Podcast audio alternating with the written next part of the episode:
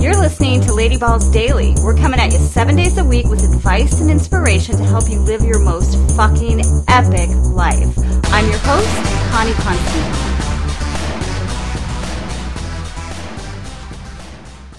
Hey to the hey hey, welcome back to the show. And a super duper extra bedazzled welcome to our first time listeners. You fucking rock. And welcome to being part of Lady Balls Nation. Okay, we're going to take a little trip into the reading room today and feature a passage from David Eagleman's Sum 40 Tales from the Afterlives. The author is a neuroscientist and one hell of a kick ass writer. The book is described as funny, wistful, and unsettling, which of course made me want to read it cover to cover in one sitting. But I savored each little chapter and made it last a week. So, what can death teach us? Pondering the afterlife? He's got some pretty freaking awesome takes on it. Here's one of the favorites of the 40 of mine. It's called Circle of Friends. When you die, you feel as though there was some subtle change, but everything looks approximately the same. You get up, you brush your teeth, you kiss your spouse and kids, and leave for the office. There's less traffic than normal. The rest of your building seems less full, as though it's a holiday. But everyone in your office is here and they greet you kindly. You feel strangely popular. Everyone you run into is someone you know. At some point, it dawns on you that this is the afterlife. The world is only made up of people that you have met before. It's a small fraction of the world's population, about 0.0002%, but it seems like plenty to you. It turns out that the only people you remember are here, so the woman with whom you shared a glance in the elevator may or may not be included.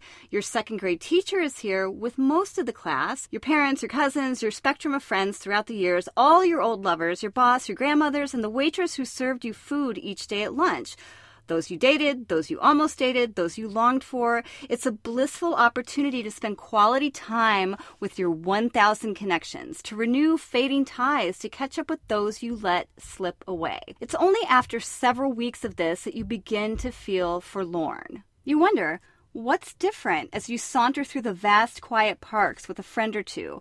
No strangers grace the empty park benches. No family unknown to you throws breadcrumbs for the ducks and makes you smile because of their laughter. As you step into the street, you note there are no crowds, no buildings teeming with workers, no distant cities bustling, no hospitals running 24 7 with patients dying and staff rushing, no trains howling into the night with sardine passengers on their way home very few foreigners. You begin to consider all the things unfamiliar to you You've never known you realize how to vulcanize rubber to make a tire, and now those factories stand empty. You've never known how to fashion a silicon chip from beach sand, how to launch rockets out of the atmosphere, how to pit olives or lay railroad tracks. And now those industries are shut down. The missing crowds make you lonely. You begin to complain about all the people you could be meeting, but no one listens or sympathizes with you because this is precisely what you chose when you were alive. Dude, did you just get goosebumps a little? I did. Okay, so your mission, I highly recommend you accept it, is to make it a point to widen your circle of friends this week. I'm not saying become BFFs with every single soul you share airspace with, but go out of your way to smile at more people, to be the one to start a conversation, to verbalize that compliment you're silently thinking. You're going to learn some new stuff. How exciting is that?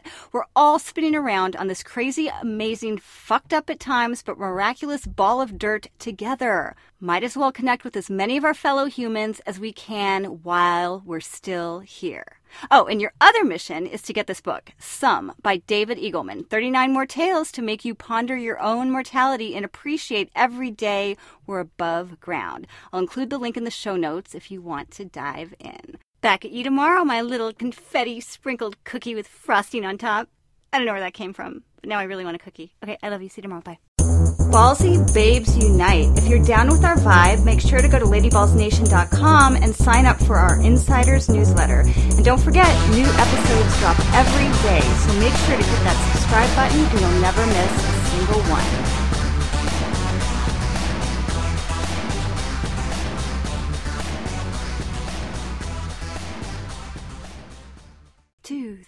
Four.